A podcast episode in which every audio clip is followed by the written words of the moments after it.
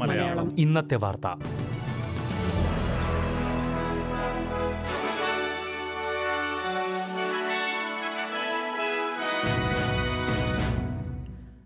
നമസ്കാരം.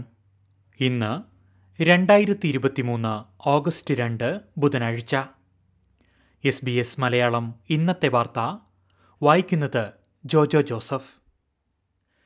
കുടിയേറ്റ തൊഴിലാളികൾക്കെതിരെയുള്ള ചൂഷണം അവസാനിപ്പിക്കാൻ ലക്ഷ്യമിട്ട് ഫെഡറൽ സർക്കാർ പ്രത്യേക പരിശോധനാ നടപടികൾ ആരംഭിച്ചു. ഒരു മാസം നീളുന്നതാണ് കർമ്മപദ്ധതി. കുടിയേറ്റ തൊഴിലാളികൾക്ക് ശമ്പളം, തൊഴിൽ വ്യവസ്ഥകൾ, ആരോഗ്യം, സുരക്ഷ തുടങ്ങിയവ തൊഴിലിടങ്ങളിൽ ലഭിക്കുന്നുണ്ടോ എന്ന് ഉറപ്പുവരുത്തുകയാണ് പരിശോധനയുടെ ലക്ഷ്യം.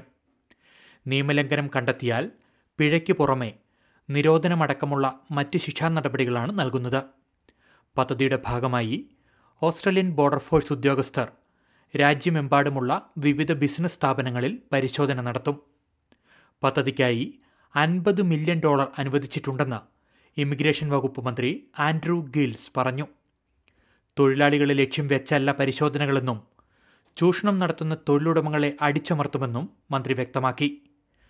ജൂലൈ മാസത്തിൽ രാജ്യത്തെ മുന്നൂറോളം തൊഴിലിടങ്ങളിൽ പരിശോധന നടത്തിയെന്നാണ് കണക്ക്.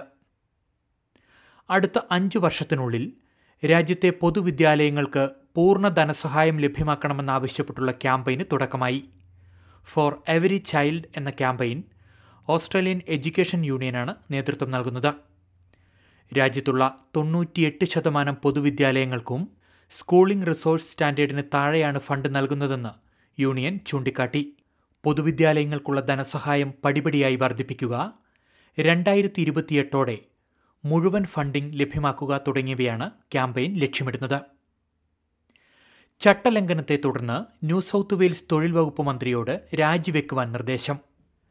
സംസ്ഥാന പ്രീമിയർ ക്രിസ് മിൻസാണ് മന്ത്രി ടിം ക്രാക്കൻതോർപ്പിനോട് സ്ഥാനമൊഴിയുവാൻ ആവശ്യപ്പെട്ടത്. ഹണ്ടറിലുള്ള കുടുംബഭൂമിയുമായി ബന്ധപ്പെട്ട വിവരങ്ങൾ പരസ്യപ്പെടുത്തുന്നതിൽ മന്ത്രി ടിം ക്രാക്കൻതോർപ്പ് വീഴ്ച വരുത്തി. ഇതേ തുടർന്ന് മന്ത്രിയോട് സ്ഥാനമൊഴിയാൻ ആവശ്യപ്പെട്ടതായി സംസ്ഥാന പ്രീമിയർ ക്രിസ് മിൻസ് വാർത്താസമ്മേളനത്തിൽ വ്യക്തമാക്കി.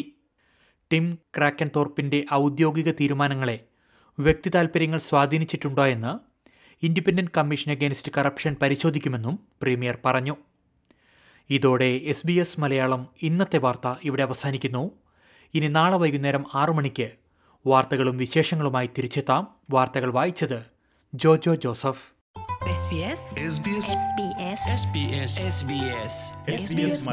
ഇന്നത്തെ വാർത്ത.